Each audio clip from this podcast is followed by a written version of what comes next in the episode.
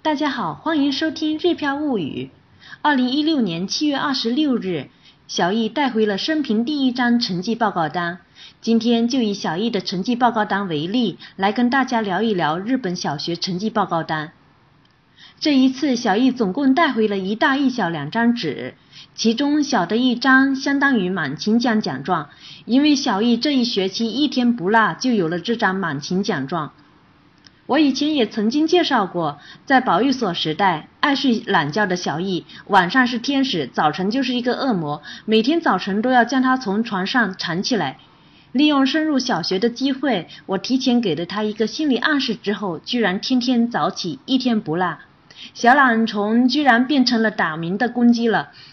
不过周末来临时，它又会自动恢复睡懒觉模式，它自己美其名曰放松。现在有了这张满勤小奖状，估计不用我再给他打鸡血，他自己也能开启第二学期的早起模式了。再看 A4 大小的成绩报告单，发现没有记载分数。成绩报告单上共有七大板块，分别为体能发育测试板块、学习态度测评板块、特别活动记录板块、教师观察评语板块。出勤记录板块、学科测评板块和行动记录板块，除了身体发育测评板块和出勤板块有具体数字之外，其他的测评板块都没有具体数字，都是会与不会等描述性评价。顺便提一下，体能发育测评板块内容，这里记载了身高、体重，还有视力以及测试时间。其实，在这份成绩报告单上，比较吸引我的是特别活动。说是特别活动，也没啥特别。晨会、班级活动、大扫除、郊游等所有学科教学以外的活动，几乎都可以归为特别活动。与一成不变的学科教学相比，特别活动具有娱乐性，在日本学校教育活动当中的定位，相当于是学科学习之余的调味剂。在特别活动当中，小易承担的是浇水。擦桌子等需要用水的工作。接下来我们再来看小易的学习态度方面的表现。学习态度测评有六个方面：一、能认真准备好学习用品；二、能认真听讲；三、能在众人面前清楚表达；四、能和同学友好学习。五有不懂的地方能够积极请教或自己研究学习。六能积极参加各项学习活动。在第三项能在众人面前清楚表达这一项，小易没有得到老师的好评圆圈，看来他在班上还是相当的害羞的。大家一定都很关心日本小学一年级学习哪些科目吧？一年级总共有国语、算术、生活、音乐、图画工作、体育六个学科，各个学科细化为二到七个子项目来评价，评价结果分为会与再加油两个阶段。以算术为例，有六个子项目：一。熟悉数字与时刻。二、知道二十以内数字的大小及顺序。三、能够数、读、写四十以内的数字。四、掌握十以内加法。五、掌握十以内减法。六、能读懂时钟的几点、几点半。这些内容估计国内幼儿园的孩子都已经掌握了吧？小易也达到了六个学科的所有要求。下面再来看老师对小易的行动记录。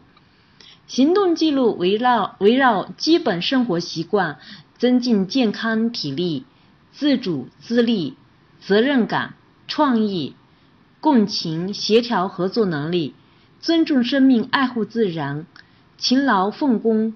公正、公平、公共心、公德心来评价，只有好的才打圆圈。十一个子项目当中，小易得到了六个圆圈。在注意安全、有条不紊的生活、大声打招呼、回答、积极将自己认为正确的事情坚持到底、亲近大自然、热爱有生命的个体、和每个人都友好相处这些方面，小易没有得到好的评价。除了大声打招呼、回答和每个人都友好相处这两项，我比较认同老师的评价之外，对于其他没有得到好评的原因，我还是挺感兴趣的。有机会的话，一定要跟老师交流一下。再来看老师的评语，我是觉得老师对小易的这一个学期的表现观察的非常仔细，所以对他写的评语也是非常的真实的。他日语的评语是这样子写的：ひらがなの学習では、お手本の文字の形をよく見て、ここは魚の形になっていると特徴を捉えて、丁寧に練習をします。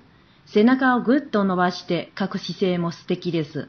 生活家朝顔の観察では、茎に毛が生えている様子を詳しく絵に描いたり、葉っぱがクリスマスツリーみたいと言葉豊かに記録したりすることができています。学校探検では理科室を担当しました。調べたことをクイズにしてまとめましたが、思考力の高さが伺えました。運動会の表現では、カウントや動きをしっかりと覚えて、キビキビと踊りました。クラスのお手本となるほどでした。どの場面でも話をよく聞いて活動を進めることができた一垣でした。翻译成中文大概就是这样的。在平假名的学习中，能够认真观察字的形状，抓住这个地方像鱼的形状等特征，认真练习，挺直腰杆书写的姿势特别漂亮。在生活科观察牵牛花中，能将茎上的毛画下来，并能用叶子像圣诞树一样等丰富的语言来记录。在学校探险活动中，负责调查理科教室，能用猜谜的形式将调查结果总结出来。可以看出其具有高度的思考能力。运动会时能记住动作，生动的跳舞，堪称班级典范。可以说，这是不管在任何时候都能认真听话、积极有序的展开活动的一个学期。我记得小易以前曾经告诉过我，他跑去问老师，班上最优秀的人是谁。